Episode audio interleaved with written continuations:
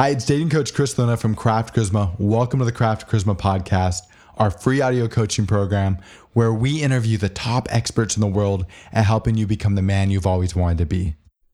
My guest today is Akshay Nanavati. Akshay is a speaker, adventurer, entrepreneur. He's a military veteran and a writer. He is a success coach at Human Potential Development and the owner and founder of Amara Adventures. Akshay is also the author of the book Fearvana, the revolutionary science of how to turn fear into health, wealth, and happiness. Can you tell me a little bit about your background and some of the projects you're working on? Sure.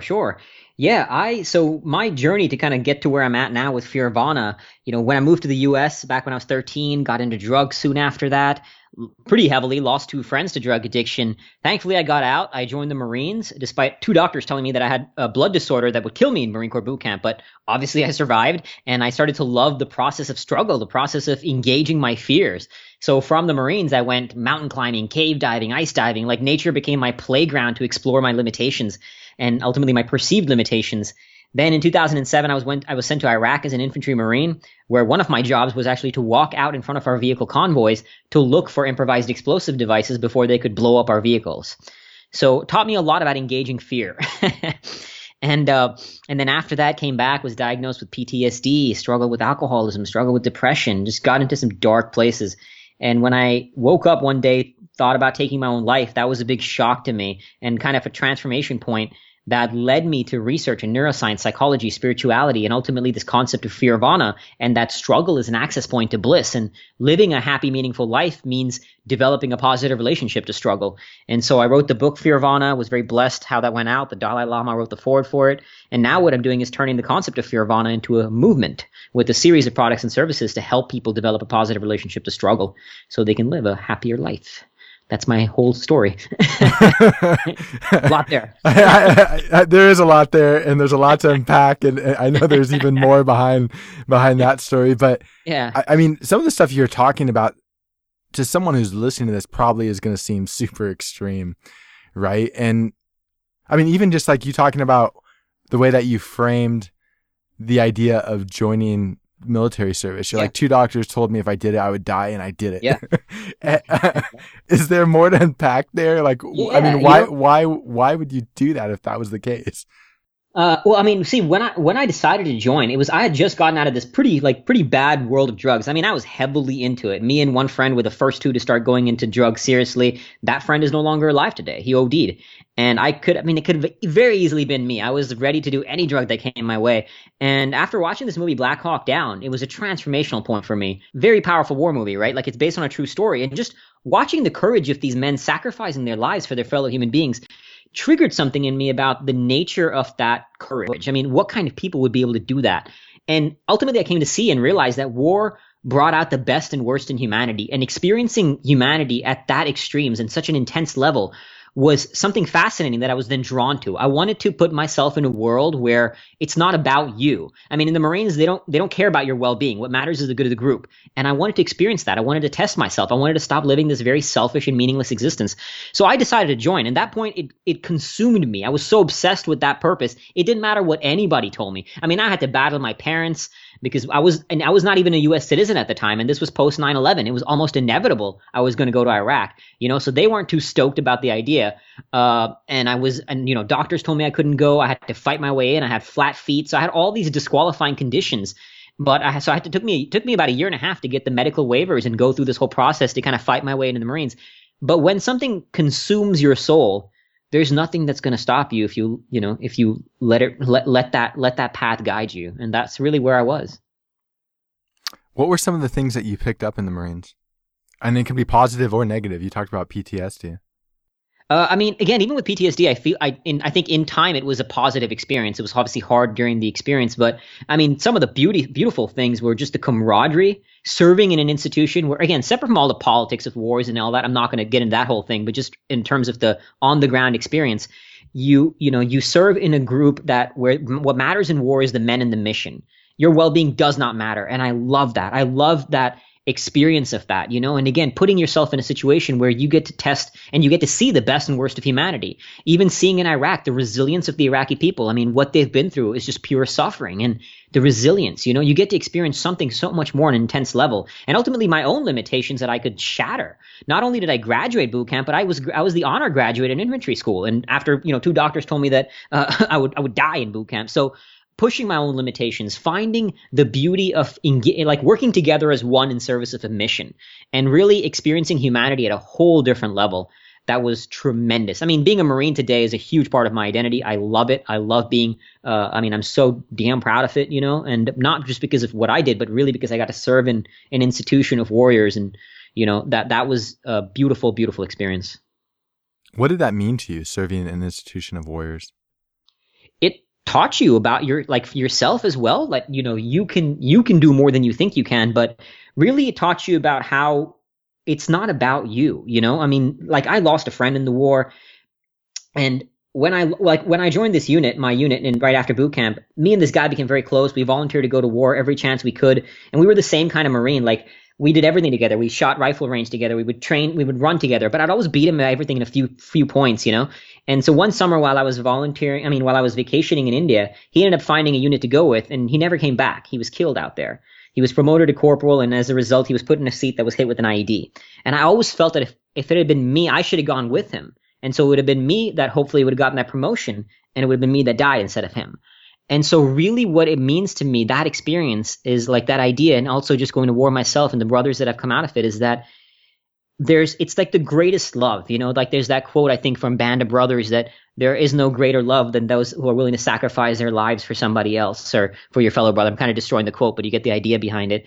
And to this day, that lives with me. I mean, I think Martin Luther King said, if you don't have something you're willing to die for, you know, you're not fit to live. And I know that might be extreme, but the point is that it taught me that there's something willing to still die for. There's human beings out there that are constantly suffering, and your life is not just about you. It's about something greater than you. And that, I think, is the biggest lesson that has lived with me to this day. Some of the people who are listening to this, I'm sure, have gone to war. Most of them probably will never go to war. How can they take these lessons and apply them to their more ordinary lives? I mean, in life, we're battling our own wars constantly, right? It might not be this external war, but we go through the suffering of life constantly, you know, and realizing that, again, when you focus on it's not about you, it actually, on a sort of a neurological level, it helps release oxytocin in the brain. And they've done plenty of studies that show that if you focus on service, it helps you push through your own struggle. It helps you push through your own fears. So it doesn't reduce the sort of biological reaction of fear, but it helps you push through it. And plenty of studies have validated that. So that's one thing, you know, and even another thing that I learned in Iraq, like my first 2 months out there, I was miserable, hated my life. But I transformed that experience and realized that you can be in a hellish world around you and still find peace within. And that is a game changer in life, because we all go through our struggle. Obviously, it's not just veterans who suffer. All human beings go through some suffering in life. But no matter what is hitting you, no matter how life punches you in the face, there's a gift in that experience, and it's up to you to find it and seek it. But the first thing to realize is that struggle can be a gift, you know, however it shows up. And whether it's war, whether it's a divorce, which I also recently went through, I mean, whatever it may be, you know, the suffering we go through in life can be a beautiful gift if you look for that gift and then find the lessons in that gift. Wait, did you say you just went through divorce, or someone you know went through divorce? I did as well. It was brutal. One of the toughest things I went through, man. Absolutely brutal. Just went through that recently. It was, you know, and I went through some tough times with that, but again, you come out on the other side, you learn from your suffering. And I always say that I never would have wanted it, but I'm always grateful to have experienced a new kind of suffering, because through that, you not only get a new kind of growth, but you get to serve people in a different way. Like now I can empathize with people who go through that in a whole different way. And as a result, I can serve them in a different way. So I have this array of things I've gone through in life, and each one allows me to empathize with someone who's gone through that in a deeper and more meaningful way, because I've experienced it within. And that's a beautiful thing, because I get to serve that, you know, I get to contribute to that. And that's why I'm always grateful for whatever suffering shows up. Not often at the time, but in time, you find that gratitude. I have come to a very similar realization, and I found that some of the biggest traumas in my life have allowed me to create some of the deepest connections once I allowed myself to open up and talk about them. Yeah, Absolutely. And like, great point is the ability to open up, talk about them, and own your story, all your suffering, all your struggle. Just own it, make it all part of you. Like our demons, our struggles, our divinity, all of it is part of us, right? And owning all of that is a game changer. Well, I think one of the challenges for a lot of guys is, and people in general, is we have a tendency to suppress things that aren't going to make us look good, or we're embarrassed about, or we're ashamed, or we compartmentalize these things and hope that they're going to go away, or attempt to control them, right? And so when you start to talk about them, it releases all of that. Yeah. No, I mean, totally right. Like, especially with guys, right? Like, there's this sort of, don't cry, like, if you're not a man, like this attitude, if you show emotions, you're weak, right? And especially in the Marines, like, God knows that's taken to a whole nother level, that sort of machoism, right? But man, like, experiencing, like, just fully experiencing the depth of every emotion, however it shows up, is, I think, the greatest courage. I mean, to this day, sometimes I watch war movies knowing they'll make me cry, and they always do. Like, they tear me up, but I love the intensity of that experience. And, you know, something you said about really owning your struggle. I was talking to somebody once who, she actually was working with people in healing, but she had gone through her own battles with alcoholism, and she was scared to share that because she felt like it would, you know, tarnish her reputation. And I said, actually, that will bring more people closer to you. And finally, she started owning her story. And she sent me a text recently about how it was a game changer for her to own her story, and how people started coming to her more, because it's in vulnerability that there's deeper connection. You talked about exploration of each emotion. You said that. And what is that process like for you? Are you just sort of aware? Are you thinking about what you're feeling? Are you like emanating the feeling? I don't even know if that's a fucking word. Like, but can you try to articulate to people who are listening what that means? Absolutely. It is definitely just, I mean, one practice is just awareness. Like, I mean, it's as simple as labeling your emotion, noticing it. Because often we kind of go through life on autopilot, but notice what you're feeling and engage it. And the realization that there are no bad or good emotions, because we often put certain emotions in a negative category, right? Like fear, anger, guilt, stress, anxiety, that these are quote unquote negative. And then we have the positive emotions on the flip side. But recognizing that there are no bad or good emotions, that every emotion can be a gift. Like, you know, I mentioned my friend I lost in war. I struggle with survivor's guilt. I mean, to this day, I'm looking at this picture right now of me and my friend, and it says, this should have been you. Earn this life. So my guilt became my ally, you know? Anger can be beautiful. The thing is, you want to be with every emotion, but you don't have to let that emotion become you. And it doesn't have to define you. So exploring the emotions, and sometimes if you really want to, as you become more aware and kind of, you know, evolve in this consciousness, you can actually trigger and seek out certain emotions. So as I mentioned, to this day, I sometimes watch war movies consciously, knowing they will make me cry, because I love seeking out the intensity of that emotion. So these days, like, if I want to engage fear, I can engage fear. If I want to engage my guilt, I can do that. Happiness, anger, whatever emotion I want to, I've created a set of triggers that I can put myself in, because sometimes experiencing the range and the depth of emotion allows each one to be amplified to a different level. So if you can experience sadness and your tears in a deeper level, it allows you to experience the happiness and joy at a deeper level. Because that's the beauty of life, is not just the elimination of these quote unquote negative emotions or the more challenging emotions. It's experiencing the range of them, and every emotion is beautiful. I have a couple. Well, you know, one thing I thought about as you talked about this, and so you said that after the military, you started to drink a lot, and it sounded like your life fell apart a little bit. Can you expand on what that means? Yeah. It was years later that I was diagnosed with PTSD, but I mean, because I came back and I went to undergrad, finished my senior year, then went to my master's program. And, you know, I was a college student drinking, right? So I always got my good grades, but I never really saw it as a problem. I mean, I would party hard in weekends. And I mean, my problem was not sort of daily drinking. It's more that when I drank a lot.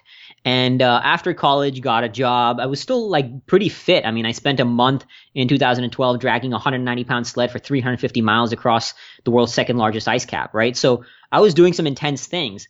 But after that, it was when it started to hit really deeply, when all of that, the ways to run away from myself through a structured job, through these adventures disappeared, starting my own business. And suddenly there was this freedom which gives you the luxury to ponder your life. And as that happens, the chaos starts to reign in, you know? And so I started to have some problems in my marriage, physically, to be very honest and frank about it. And it wasn't, you know, anything physical. It was a psychological thing. So that's when my wife pushed me to go get checked up by the VA. And they diagnosed me with PTSD. And it started to delve deeper and deeper into the darkness as that process started to evolve and explore the range of what was causing these challenges. And as I delved deeper and deeper, that's when it eventually hit a breaking point. I mean, I used to drink like, dude, I mean, I would go for days on binge, just downing. I mean, I would down like a liter of vodka, drink till I pass out, wake up and drink some more. And then when I woke up to the point and the bottle was gone, I would drive over to the store and get some more, man. Like this would go on for days to the point that finally I was like, my body just couldn't handle it anymore. And then I'd sober up and be like, what the hell am I doing? This needs to change. And then a few weeks later or a few days, I don't know, however it was. Back then it was a few days, but a little later on it was a few weeks, and eventually we just dived right back into the pit till one day I just woke up and thought about ending it all. And that was really a transformational point. I mean, I'm not going to lie. Truth to be told is I after making the decision to go sober, which was not after I sobered up. I mean, after I got to that suicide point, I learned to moderate it for a little while. But eventually the triggers would still hit. And so I made a decision to go sober. After that, I broke my sobriety a bunch. But I finally in a good place now. So. Well, that's just part of what it means to be a human being, right? Like we trip and we fall, and then we trip again and we fall, and maybe we scratch our knee and then we stand back up. And I was also thinking about tragedy. And we spend so much time in our childhood being protected from it. Assuming that you have good parents, right? They protect you from tragedy. And if you're not protected from tragedy as a child, then your parents are fuck ups. But the reality is, I don't mean that in every case, but tragedy is just part of life, right? And we're going to have it. The people around us are going to die. We're going to make mistakes. We're not always going to have the right answer. We're going to embarrass ourselves. Sometimes we're going to feel ashamed. Sometimes we're going to feel resentment. Bad emotions are going to come along. Sometimes we're going to have dark thoughts. I mean, I thought about when you said the PTSD stuff, this is a pretty intimate question, but when you're alone and your wife, was the PTSD kicking in and having like panic attack type stuff, or like do you feel comfortable talking about kind of what's going on? Sure, yeah, absolutely. I feel very comfortable sharing everything. I mean, with me, it wasn't so much panic attacks. It was more, constantly struggling with the guilt. Like I felt like I didn't have a right to be happy. I didn't ever have a right to be alive. It should have been me that died in the war. I mean, what right did I have to come back when, my friend died, when others have suffered more than me? I came back, and a few months later, one of my junior Marines shot himself in the head. And, so all these people suffer, and it was like, what right do I have to? And as a result, the guilt drove me. And, I struggled with being in crowds. I struggled with loud noises. I struggled with just people sometimes, I mean, I'm a social person, but often it was like, still struggling with that. And so it was a lot of, those kind of symptoms. Again, as I said, struggling physically with my wife, and just the inability to be fully present in a moment of love and intimacy and joy. That was a challenge. When you say you don't feel comfortable in crowds, like, because I think people who aren't familiar with that, they don't understand quite what that means. Like what's happening in your body when you're in a large crowd, or what is happening in your body when you hear a loud, sudden noise? Yeah. You get this hypervigilance in crowds, like an anxiety, a fear response, an immediate, like if loud noise, immediate sort of the jump, right? You jump and look what's going on. Like there's this intense fearful anxiety response. Like it's called the amygdala hijack. Your body just is suddenly on high alert. Even in crowds, always hypervigilant. Could not stand going into New York City because I lived in Jersey. So just going across the river, sometimes I had to go for work or whatever. Could not stand it. Hated the crowd. Hated the tension of the sort of enclosed buildings. And Jeff, just a lot of that anxiety and a lot of that hypervigilance that obviously I've kind of worked through now. But that was pretty intense for a moment there. I was interviewing a psychiatrist, and he runs a center at Harvard. Incredibly bright guy, and he was talking about how he's like, you might have like 8 units of consciousness, but anxiety or fear, like they move up to the front. So they might use the first 6, and then you're left with 2 left, and you're just like, you can't be present in the same way. Which sort of leads me to the next question, which you talked a little bit about the alcoholism afterwards. Was that a form of self-medication? Yeah, self-medication, running away from it all, running away from life. Since the pattern in college, it became not just a way to, this is what you do. This is how you enjoy your moment. It was a way to shut off the mind, shut off the chaos of consciousness, to run away from the demons that I refuse to engage. And what I realized that sometimes even the positive things you can do can be a way of running away. Like I mentioned, skiing across an ice cap for a month. it was honestly, looking back, it was a way of me running away from myself, running away from the demons. Like today, I still do some things like that. Like I still run across countries. I would do intense adventures, but I'm doing it from a very different level of consciousness. I'm not running away anymore. So it was almost everything I was doing, because even like going on these intense adventures, you know, climbing mountains and skiing across ice caps, it was a way to put myself back into a very simple environment where your life is on the line. And there was a beauty about that simplicity. There's a beauty to the simplicity of war, which I missed in the complexities of this life. So drinking was a way to run away from the complexities of this life. Also, when your life is on the line, it forces you to be conscious in a way that you might not in a day-to-day way. Yeah, it's a great point. And you're absolutely right. You know, you're so much more present. You're so much more aware. You're not thinking that far into the future or past. You just are there. And again, that's why kind of war is very addictive. Separate from all, obviously, the inhumanity that exists in it, it's the experience of it for an individual can be very addictive, which is one of the reasons why we see, among a few others, why we see many people return from war struggling, because this world is mundane, man. It's you just kind of seek out the intensity, but this world is mundane compared to that amplified, intense experience of war. One of the things that I was going to say earlier, and I'm going to bring it back, for someone who's listening to this, they might say, fuck, this dude is intense, right? Like, I'm not that intense. This guy is super intense, whether it's like putting his life on the line or like extreme activities or sports or chemical dependencies or like everything he's done, including the intensity of how you approach emotions, right? There's like this very intense way that you connect, or that you've described so far, the feeling of emotions or the intent to feel emotions. And do you think there's some of that, the sort of same elements there? Do you think it's part of your personality? Like, what do you think is happening with you, or are you aware? No, absolutely. I get that I'm intense, and I'm not unaware of that. I've noticed that. I'm not the first person to tell me that. I think it's a result of, you know, my experiences that have pushed me there, and also a result of me seeking out such experiences, like sort of a combination of the two. And I guess I thrive on that intensity too now. Like, it's what makes me me, you know? I guess ultimately choose to, but I choose not to reduce this because this makes me me. I'm not saying everybody needs it. Of course not. Make yourself whoever you know, your best version of yourself. My intensity makes me the best version of myself. I mean, even right now, as I talk to you, behind me is my vision board where I have a picture of this child covered in blood from a war, and it says, people are dying. This is all on you. So it reminds me, like, my purpose is this, to support and save this, you know? And that kind of stuff around me keeps me in a pretty intense state of mind, but it's what I need to thrive. Ultimately, the reality, I think, for anybody listening is find what you need. Make yourself the best version of yourself and create an environment around that is conducive. You absolutely don't need to be me or anybody else, right? Like, you can have mentors and people you admire, but ultimately use that as a tool to enhance yourself and your best version of the self you want to create. Yeah, I think there's a lesson in there about being, there's definitely a lesson there about being yourself. I was trying to think of a metaphor, and I was like, well, maybe like fire, you put fire in a box and it melts the box, right? And, or destroys the box, it destroys the environment, but you put fire out in the open and people can enjoy the warmth, right? And what are the things that you think really drive you? You sort of begin to describe them.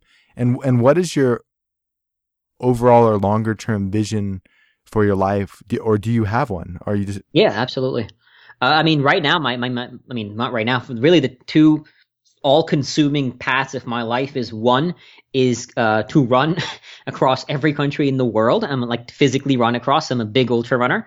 And the two is to build out this Fearvana business universe that I am creating. So what I'm now doing with this concept of Fearvana is creating like a Fearvana Academy, Fearvana Fitness, Fearvana Festivals, Fearvana Retreats. I got a nonprofit called the Fearvana Foundation.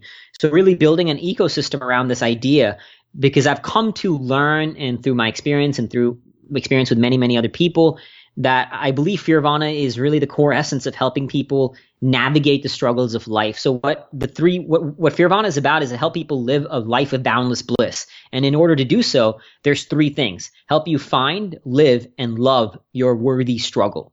So your worthy struggle is your path. It's your mission. So my worthy struggle is now running across the world and creating this Fearvana universe to support others in navigating their own struggle. And that's really all consuming for the rest of my life. That's what I'll be doing. There's beauty in clarity. How has that clarity affected you and the way that you feel and your day-to-day life? Oh, it's a game changer. I mean, it certainly didn't happen overnight, right? Like, I'm 33, about to turn 34 in a few weeks. And I know some people, like, you know, when they're 10 years old, I have a friend who was, when she was a kid, she knew she wanted to be a grandmaster in chess and navigated that. For me, it wasn't as clear. It took a little while to get there. So if you haven't figured it out yet, it's cool. Life is long and beautiful. But now with that clarity, it gives it purpose. It gives it direction. It gives me an ability to have that all-consuming struggle to, like, literally take over the depths of my soul. Like I said, when I got out of drugs, I knew that the Marines was my world. And having that clarity, it didn't matter what the world said. It didn't matter. And it also is a way to that's how I got out of drugs, you know? So with alcohol, it's been a little bit of a tougher fight, but allowing myself to be consumed by a vision, by a clear vision, because if it's not clear, then you get lost in the chaos. It allows you to I wouldn't say keep the demons at bay, because I think engaging the demons is of value, but it allows you to rise above those demons consistently in service of something greater. So the clarity is essential. I have a question. When you go back to alcohol, what is it that you get? Well, when I went back, not that I don't drink anymore, but when I did fall a few times, it was, it was, again, life hit, like stuff with my wife, ran away, wanted to run away. And again, when I fell, like, I fall hard. Like, again, I went back into not just drink a few beers. It was like, let's get hammered for days on end kind of thing. So, but it was running away. It was it was allowing the chaos to consume me again, the chaos of that consciousness, and to avoid the sort of the worthy struggle. You know, the worthy struggle is my mission. And sometimes, you know, it's not as clear as living in a war, even though I have clear picture, day-to-day business running. Like, I don't know how to build an empire just yet. You know, there's unknowns to navigate that are not so present in a sort of intense wartime environment. Of course there's unknowns, but it's a kind of clearer picture there. You just go through your day-to-day. So that was the way of running away from the world and a new kind of struggle, especially like the situation with my wife and all that. But you know, that was really and I'm not going to blame her, of course. I take responsibility for it.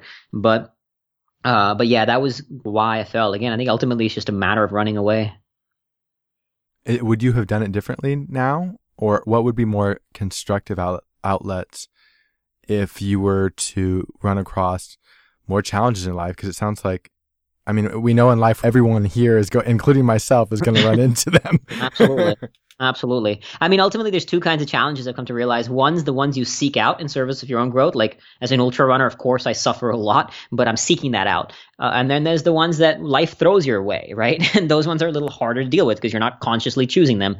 And those are the ones that that's the time that you really need to engage the struggle. Like, I realized, I didn't fall the way I fell after, like, the war. I had a few slips here and there, but not close to the way I really got myself consumed after the war, because I did learn that running away from the pain, whether it be in a positive way or a negative way, is not healthy. So I could run away from the pain in a positive way, like consume myself in work, consume myself in running, but that's not healthy. In the long run, those demons will rise back up.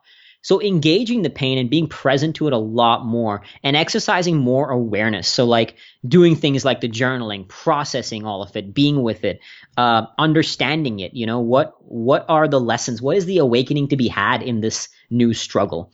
And allowing yourself, acknowledging that these certain patterns will, I probably will experience some moments where I want to drink again in the future. I wouldn't be surprised if that shows up. I can't say 100% that it will or it won't, but I wouldn't be surprised if it does.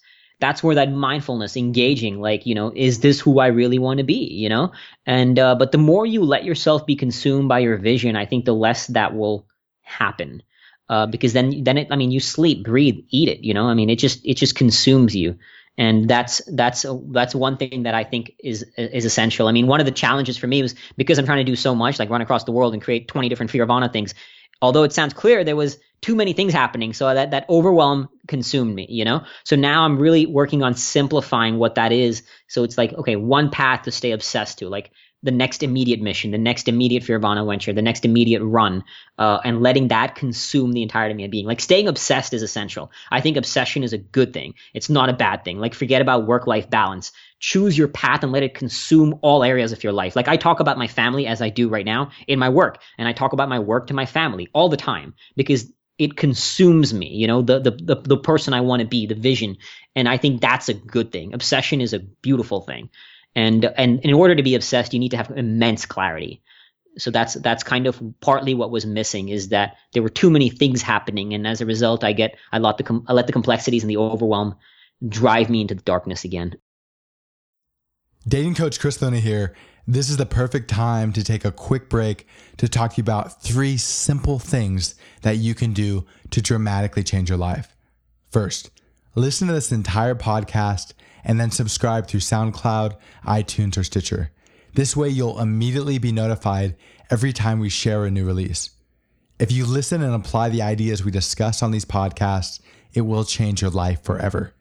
Second, go to craftcharisma.com, create an account, and become a member of our community. There you can read articles, listen to podcasts, watch videos, ask us questions, and document your journey in our forums. Great men don't become great on their own. All great men are members of a community, and Craft Charisma is your community. Finally, if you're serious, and I know that you are, about making massive changes to your life as quickly as possible, check out our live coaching programs on our website. Craft Charisma Live programs are the fastest way to improve your dating and social life. And who knows, attend our live programs, let us get to know you, and you may end up as a member of the Craft Charisma team. Again, thank you for listening. Now back to the podcast. I'm asking you some really tough questions. And for people who are listening to this for the first time, I mean, these are things that I open up about all the time, my own struggles. And so challenges that I've had, like I've had all kinds of shit go wrong in my life as well. And so I just want, if you're a listener, to understand that I'm asking these questions because you might be going through something really similar, or you may go through something similar. And there's a lot of depth here and things that you can learn and grow and to either help you through your journey or prepare you for those next set of rocks or obstacles or whatever.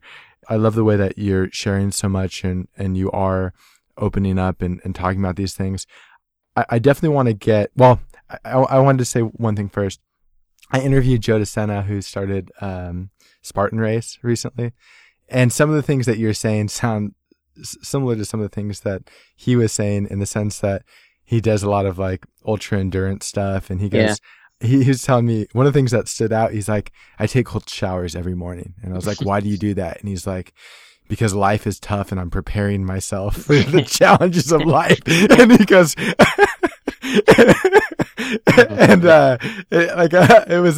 it's so funny to think about, but he's like, I'm constantly creating small difficulties in my life to train myself for the more difficult ones.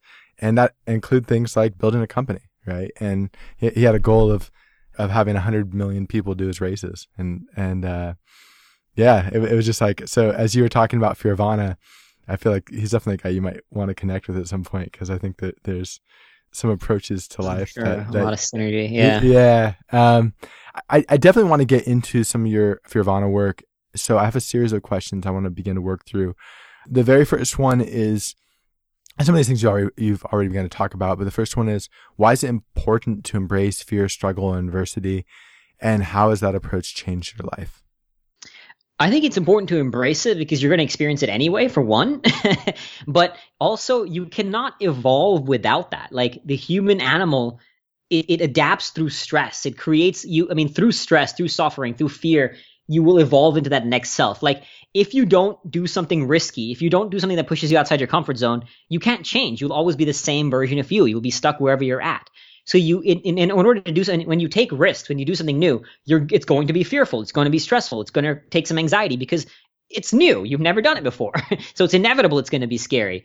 But that's necessary in order to evolve to the next level of consciousness, in order to rise into the next greatest version of yourself. But it's that's why the big beef I have, and that's why I created Fearvana, is because these emotions are so demonized. I mean, how many experts do you hear say things like, be fearless, don't be scared, you know, overcome your fears? And that, I think that's complete bullshit. Like, be scared of whatever the hell you want to be scared of. But the thing is, you don't have to let that fear define you. I'm scared of a ton of things. Today, I'm scared of sometimes being alone in my house, dude, which is crazy because I've done some pretty intense things in my life, right? But I'm sitting in my house alone, and sometimes fear will show up. And I don't care, though, how it shows up, because I don't let myself be defined by it. And again, when I share this with people, they're like, you've done pretty intense things in life and that scares you, right? Like, but who cares? But like, again, the thing is, it doesn't matter how it shows up, where it shows up, when it shows up. What matters is what you do with it when it does show up. And the thing is, your brain, like, we all have different things that'll trigger fears, you know, but we don't have to let that define us. Like, for example, I worked with this guy who was traveling to Iceland on his own, not like an intense adventure, just kind of a luxury trip, but he was scared. And then what happened was he was beating himself off of feeling fear. He's like, you know, me as his coach was doing all these intense things. And he's like, you do all these things, climb mountains in the Himalayas, and you know, and I'm scared of this. And that was his problem. His problem was not the fear, it was that he was beating himself up for the fear. I've engaged fear at such a different level that I can now engage more scarier things, like riskier things. But wherever you're at in your fear and risk journey, that's okay to be there. Just push your line one step, push your line two steps, three steps, as you keep evolving, you know, and then the line will be further expanded. But that's the key thing, is that you cannot grow without that fear and that suffering. Like, it's such a beautiful gift when you learn to practice it. Yeah, my next question was, how can people leverage negative emotions or situations to use them from their benefit? You sort of already began to answer that, but is there anything else you want to add? Yeah, happy to kind of dig deeper into that. Like with fear, for example, is understand your fears. You know, ask yourself, what am I scared of? What's the worst case scenario? What can I do to prepare for the worst case scenario? So even writing a book on fear, terrifying experience, constantly worried, is this book going to be garbage? Are people going to think it's, you know, awful? Am I going to get a 1-star review on Amazon? But by being scared, I allowed myself to prepare for that fear. I always say fear propels you to prepare. If you let it, if you choose to engage it. So I studied from good authors, people like Jack Canfield, the dude who wrote the Chicken Soup for the Soul series, you know, like studying from people like that allowed me to understand, how do I write a good book? But I only took on that task because I was scared. If I wasn't scared, I would have just put whatever the hell out there, you know, and not engaged it. So understand, what is the fear? And like really dig deep into that fear, and then visualize your, what's waiting for you on the other side of that fear. What's the reward? Embrace the energy of that fear, you know? So you want to use all these tools, really being clear on the why, like what am I waiting for on the other side of this fear? That's really key. Like I worked with this one guy who said once, I'm just waiting for the fear to go away so I can quit my job and start my business. Firstly, I said to him, that's your problem. You're waiting for the fear to go away because it is scary, right? Like embrace the fear and be okay with it. And then ask yourself, what am I scared of? Am I scared I won't make enough money? Okay, then how much money do I have to make in order to live a meaningful life? How do I do that? So you're engaging the fear and then visualizing and getting clarity on what's on the other side of it. Yeah, I think that's sage advice. Okay, for someone who's listening to this and they want to feel more alive, I mean, you definitely sound alive. You're kind of fired up talking about it. Sure. What can they do to feel more alive, to increase their sense of joy and bliss and abundance, like the emotions? Because oftentimes we start suppressing these emotions and then we become monotone, or we become less emotional, less expressive. What can someone do to change this? I mean, the irony of kind of happiness is we often think happiness is the comfort. Happiness is the result. Like if I make the $1 million, get the house, I'll be happy. But no, happiness is in the struggle. So for one, get out there and struggle. And as you develop the confidence through that, it'll change who you are. Like I get like this because I've developed a lot of confidence in my being through struggling a lot. Sometimes that not by choice, sometimes the choice that I sought out. But so seek out a struggle and you will develop confidence. My mentor, Jack Canfield, says that confidence is the result of successfully having survived a risk. So take those risks in whatever way that you want to take them, and that it'll change who you are. It'll bring more life into you. One of the strongest ways is just exercise. Like exercise is this, like it's the fundamental thing I think everybody should be doing, and almost everybody can do, barring like serious physical issues, of course, but everybody can do it. And I mean, one neuroscientist calls it miracle grow for the brain. Another one says that if he could encapsulate the effects of exercise into a pill, it'd be the best-selling pill of all time.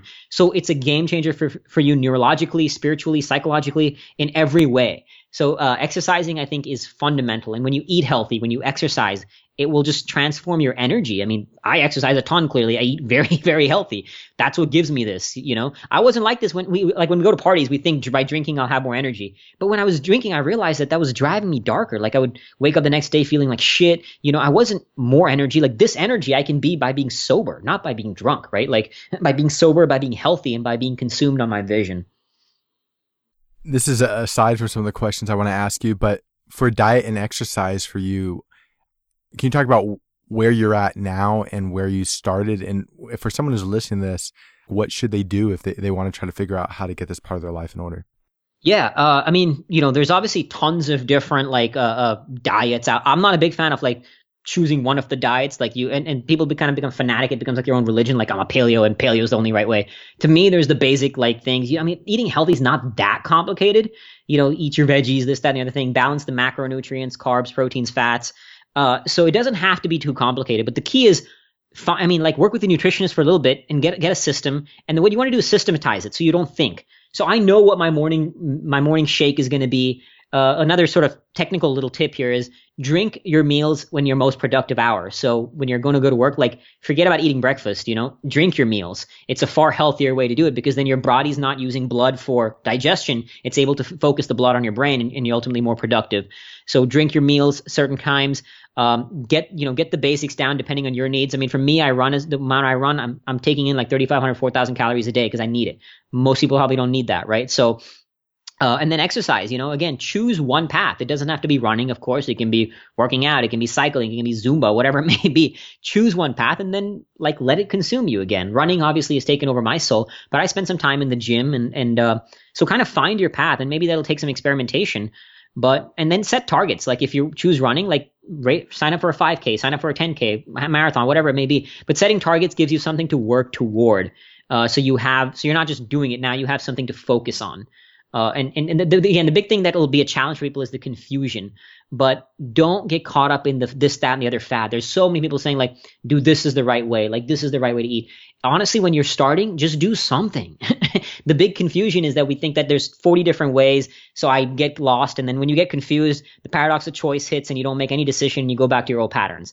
So, I mean, put more greens in your salad, you know, like eat, like, I mean, eat a salad with every meal, like doing these kind of basic things are not super complicated, but once you start, like just systematize it and you don't have to get caught up in the 50 million ways that people are telling you to do things. And a big one, sorry, side note, forget about all this BS that a lot of people say on, you know, like you'll see these ads, like walk 14 minutes a day and you look like a supermodel.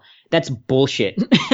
The idea that exercise is a result to the physique is not the ticket. What matters is the process of exercise is the value, not just the end goal of how you're going to look with the six-pack abs. So don't get caught up in that BS about here's the easiest, fastest, quickest way to get your abs. And there's tons of that out there, as we all know. I see it all the time. Anytime I'm out, like these fitness products that advertise that, it's not about looking for the easy way out. It's the suffering that'll allow you to grow. And exercise, again, is a great way to practice that suffering. That made me laugh. I thought of two stories, and I'll tell them quick. One of them is I was at this guy's house. He produced this movie called, I don't remember what it was finally called. I think it was maybe called The Awkward Moment. But when I saw it, it was like not fully cut, and it was, I don't know, it was in his apartment in the meatpacking district in New York City. And Zac Efron is in this scene, and he's having sex with this girl doggy style, and he is absolutely fucking shredded. And this guy goes, do you know how he got in that type of shape? And he goes, and I said, I don't know. He goes, well, he was already in great shape, and then he didn't eat anything for 3 days before he filmed that scene. And he's like, all he had was water for 3 days, and that's how he got into that type of shape. I'm not suggesting if you listen to this to do that. So what the point I'm getting to is that it's unsustainable. And then I had a buddy of mine who was an Abercrombie. And he did basically the same thing. He was like in extraordinary shape, but before Abercrombie, basically he fasted for 2 days, and that's what he did. And so the reason why I'm bringing that up is because those are two examples where guys might see images of these dudes and be like, I want to look like that all the time. Guess what? They don't look like that all the time. Yeah. No, dude, that's a great point. I'm so glad you brought it up because, yeah, fitness models do that all the time. I've read of stories of fitness models passing out on shoots because they're so dehydrated or whatever, you know, like they haven't eaten or anything. So, but the problem is, again, that we get fed that image, right? So great point and awesome stories. It's funny. I had one more along the same lines. I had this guy who I knew who he was at the same college as me, but before I was, and we had mutual friends. And the guy was like a natural bodybuilding champion and absolutely fucking shredded. And when the first time I met him, he was like that. The second time I saw him, he was like fat. And I was like, wow, man, like you look so different. And he's like, oh, I'm training. And I was like, well, what does that mean? And he goes, well, I just like, I put on a lot of weight to try to build muscle. And then right before a competition, I cut it all off. And it's, he's like, same thing. It's just like, it's not a sustainable, a sustainable system. So yeah, I thought I would share those things. On your website, you talk about finding worthy struggle, right? How can people gain clarity and direction in their lives and really discover what a worthy struggle is for them? Yeah. You want to start by working backwards from the lifestyle you want to create. So look at like, what are the ingredients of a lifestyle you want to create? Like not everybody wants to travel the world, for example. Some people might want to just stay at home with their family, and that's cool. Like, again, there's no right or wrong, right? So work backwards on a lifestyle you want to create. And every time you're doing this, be very conscious. Is this being fed into me, or is this something I truly want? And sometimes you won't know off the top of your head, because again, we're fed with so many images of how we should live and what makes us happy. It's hard to sometimes distinguish. That requires a relentless practice of awareness. So that awareness is just always has to be on and relentless, but work backwards from the lifestyle and then ask yourself what quote unquote jobs meet that criteria. And I say quote unquote because like it could be mountaineering, right? And that's not a traditional job, but that might be the path you seek. And I'll give you an example. Like for me, at one point I wanted to be a professional mountaineer, but I realized that didn't meet all the criteria for what I wanted. So it ended up not becoming my path. And that's why entrepreneurship is kind of become a part of it as well. So, you know, you're working backwards from a lifestyle. You're looking at what jobs will meet that. Then look for references. Who are people who meet those, who are living that lifestyle, who have those jobs? What are they doing? How are they doing it? You know, and then look, and then once you get clear on that, is choose that path and pursue it. Like burn your boats and let it consume you. You know, like let that becomes your vision, and you want to become a master at it. And let's say you start and you figure out this is not it. You can tweak, you can experiment. Again, I didn't figure this out overnight. It took me a minute to get here, right? Like at one point I wanted to go career military, and that changed, but I have no regrets about it whatsoever. So you want to be patient. You want to realize that life is a journey, especially if you're young and listening to this. I mean, the big problem is, again, young people and generally, you know, people, we want results instantaneously, right? Like that's the world is also feeding that to us, but you got to practice that patience. So those kind of step by step is finding the lifestyle, working backwards, what jobs meet that, who is doing it, how are they doing it, and then from there you'll get some clarity on where to take the first step, and then start taking those steps. And through that relentless practice of awareness, kind of I call it an action awareness cycle. You're taking action, you're pausing to gain the awareness from that action. You notice is this your path, and then and if it's not, you tweak. Like I realize I don't want to be just a sponsored runner, like a professional runner. So that's not what I'm doing. You know, that's why, again, my combination is entrepreneurship with running. But it took a minute to figure that, because at one point I thought I'll just be a sponsored athlete and just, you know, be a professional athlete. That's not who I choose to be. And there's nothing obviously right or wrong about it. It's just my path. But that took a minute to figure it out through some action, through some awareness, through taking those steps. One of the things that I was thinking about is, as you were talking, was mentorship, right? Like you mentor other guys, right? But it sounds like you also reach out for help. You mentioned Jack Canfield. Mm-hmm. I don't know, how the hell did you get the Dalai Lama to write a foreword on your book? Like, and so you talked about using a nutritionist. Can you talk about how that plays into your life? Oh, it's yeah, everything. I mean, I have a buddy of mine who's my nutritionist. He guides me on what I cannot, nobody can be an expert at everything. So find what you're not an expert at and either get people to mentor you, hire them. Sometimes you'll make friends with them. Like my buddy's my nutritionist is my friend. So, you know, I'm not hiring him, but he just said, hey, here's what you should go eat. And I go eat it, you know, so I don't have to think. I just follow the system he gives me. And so I have mentors in every category. Like, how do I write better? You know, study from people like that. How do I become a better public speaker? So I work with the public speaking coach, you know, running. I have runners that I follow and learn from. That's how I came on this vision to run across the world. I read about this Australian ultra runner who ran from the North Pole to the South Pole, averaging 2 marathons a day, every day for 10.5 months. Just an insane feat of human endurance. So he's my running mentor. Like, and I reach out to a lot of these people. You got to take the courage to reach out. More people will help you than you think. That's what I did with the Dalai Lama. I reached out. I shot a personal video for him. It took me a minute to find. It took me like just, you know, I had to navigate a lot of time to find the right person in His Holiness's office, and then built a relationship with him over 5 months. Constantly went through self-doubt, fear, thinking that they hate my book, they're not responding to me, they're ignoring me, they hate me, this, that, and the other thing, right? So it's okay to have all those voices, but you don't have to listen to those voices. You don't have to let them become you. So finding the people in your category who inspire you, who are, you know, your mentors, and sometimes you just follow what they do, you read their books. Other times you work with them, you reach out to them, you buy their products, their services. Other times, sometimes some of them will become your friends, you know? So I have a variety, I have mentors in almost every category of, that I follow. Some of them that I directly work with, some of them like Richard Branson, for example, is one of my entrepreneurial mentors. Like his empire with Virgin is almost exactly what I want to do with Fearvana, just in sort of a different space. Obviously I'm not buddies with him, but he's a mentor. I consider him a mentor nonetheless, right? So I read his books, I follow what he's doing. But I have other mentors like Jack, who I've done a lot of work with, I've interacted with. He also endorsed my book, which I was very blessed by. And I have other mentors that, like in the running community, that I've actually engaged with as well. Like I've spoken to Pat. We might even be running together next year. So, so reach out to whoever, and you're not always going to get a response, but you won't know until you reach out. For a lot of people, I feel like this is a wall for them, right? It's a limiting belief. So what can people do to shatter a lot of these self-imposed limiting beliefs and really begin to put together what, I mean, you're describing are some pretty extraordinary goals, but their own sort of set of extraordinary goals? Yeah. You know, like I said, I mean, the big thing is you'll have this voice throughout the process. You'll have the fear, you'll have the doubt. It's okay to have all those voices. You'll have the who am I syndrome. I still go through that. I mean, I wrote a book that was endorsed by the Dalai Lama, and I'm not saying this to brag, but I still be like, I'm a terrible writer. You know, I have no desire to write another book shortly because it's like, it's, I don't think it'll do well. So all that stuff will show up, and that's okay. There's this kind of myth of confidence too, you know, people say, just be confident and do this thing. But if you've never done this thing before, you can't possibly be confident. So what I've come to learn is it's not about being confident. It's about being committed. And once you make a commitment, then you have to exercise courage because, again, you're doing something you've never done before. Once you exercise courage, then you develop capabilities. And through those capabilities, you'll develop confidence.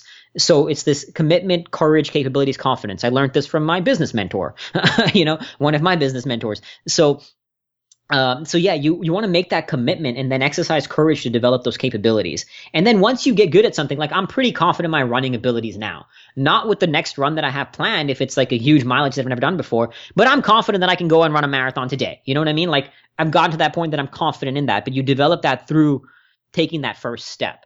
So just engage that voice and then show up. I mean, once you set, again, find your worthy struggle, set some mini targets. You always want to set mini targets on the way to getting to the larger vision. I mean, my thing is not just a large vision, right? Like I always have a ton of mini targets that I'm working towards. So you can set 90-day goals. 90 days is a good way to break down your targets into 90-day chunks. And once you have your 90-day chunks, then you break them down into like monthly, you know, weekly, what are your daily to-dos, and you systematize the process to ultimately reach those targets and navigate the emotions of the process. I mean, the big reason why most people don't get it is because it is hard. Nothing worthwhile happens easily, despite what the world may tell you. So you got to navigate the struggle, navigate the fear, navigate the anxiety, be with all of it, but don't let it become you. I use 90-day structures as well for my goals. I'm curious, why do you use 90 days, and what is that structure like for you of setting the goals? Is it on the goal? Is the focus on the goal? Is the focus on the process? Is it the goal and you're breaking things down? Like, what do your 90-day goals look like? Yeah, they're a bit of both, you know, like focusing on what's the target, and then, you know, breaking the target into smaller milestones, and then focusing on the process. Like one of the gaps I realized is I tend to be a person who will embrace the highs and then struggle with the lows, like going to these extremes. But the mundane was always a challenge for me, right? But so still kind of now navigating that, okay, you got to be in the mundane. You got to be in the day-to-day, focus on the process. It's not just about the marathon or like the running across countries that I do. It's about every single step that it takes to get there. So you want to have the vision in the back of your mind, but on a day-to-day, you want to focus on the process over result. And plenty of studies have also shown that if you focus on the process, like they did this one study with people in the gym, if you focus on the process of working out as opposed to the end result of the losing weight, not only did they enjoy the process more, but they actually were more successful in the result. So focusing on the process, but you just kind of set the target and then keep that in the back of your mind. So that's why I mentioned, like, I have a vision board. I have my targets written down. I systematize everything. So I surround my world with what, with who I want to be and what I want to create. For a lot of people, I think they get inhibited by their habits, right? And you've talked about some bad habits that you have had over time, and you've been able to replace them with better habits. How does somebody do that? Yeah, habits are everything, Marshall Goldsmith, one of the leading peak performance guys, he wrote, best-selling author, he says that human behavior change is the hardest thing for us adult sentient human beings to accomplish. Or he says, yeah, behavior change is the hardest thing for adult sentient human beings to accomplish. And he's right. Behavior change is very, very, very hard. So the process is, there's a lot to break down in habits. That could be its own conversation. But one of the big myths I will address on habits is, if you look at habit research, and I've looked at a lot, often people will say, here's how to make the process easy. You will see a lot of stuff where people will feed the easy, the effortless, and those are key words that I've seen directly associated with habits. The most important habit to engage is the will. It's a kind of paradoxical habit, because the will itself is not a habit, right? It's habits is automatic. The will is not. It's forced. It's engaged. But the will, exercising willpower is the most important habit to engage. And that trains you to engage suffering. So how do you change a habit? You exercise consciousness to then ultimately to build a new automatic, and eventually that thing will become automatic. So, but you have to exercise conscious behavior. And again, there's a lot of neuroscience that goes behind this in order to change the neurological pattern into your wiring. So exercising conscious behavior requires effort. It requires the will. So that's one thing. And then setting up environmental structures. So like a quick thing, like just if you want to stop eating desserts, don't put an ice cream in your fridge, So setting up environmental structures is invaluable without a doubt. And you'll see a lot of talks on that with the habit building. So create an environment that's conducive to the habits you want to create. Don't put desserts in your fridge, or eat from smaller plates is a simple thing you can do to eat less. Again, research has shown if you eat from a smaller plate, you will inevitably eat less. All kinds of things you can do in terms of that category. But those are the two I would say if to sort of simplify the process of habit building is create an environment conducive to the habits you want to build, and exercise the habit of willpower. And there's also stuff like BJ Fogg talks about is small habits, like mini habits. So there's things you can do to attach like one habit to the other. So for example, if I want to floss, I will put my floss next to my toothbrush. And so then it reminds me to floss when I go brush my teeth in the morning, which is already a habit. So whatever's already a habit, you attach the new thing to it. That's where, again, the environmental creation comes into play. So environmental creation, and fundamentally, regardless of what anybody else says, exercise the will. Learn to suffer well. Here's the last question I got for you. Mike wanted me to ask it. What are some effective strategies for enhancing productivity and accomplishing greater results in less time? Systematize everything. Absolutely systematize everything. So once you have clarity, you've broken it all down, right? 90-day goals, weekly goals. What are your top 5 for the day?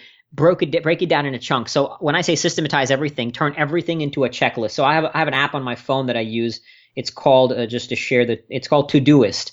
And I use this to systematize everything. So like, for example, I have a morning routine that when I wake up in the morning, all I got to do is follow the system. I just follow the checklist.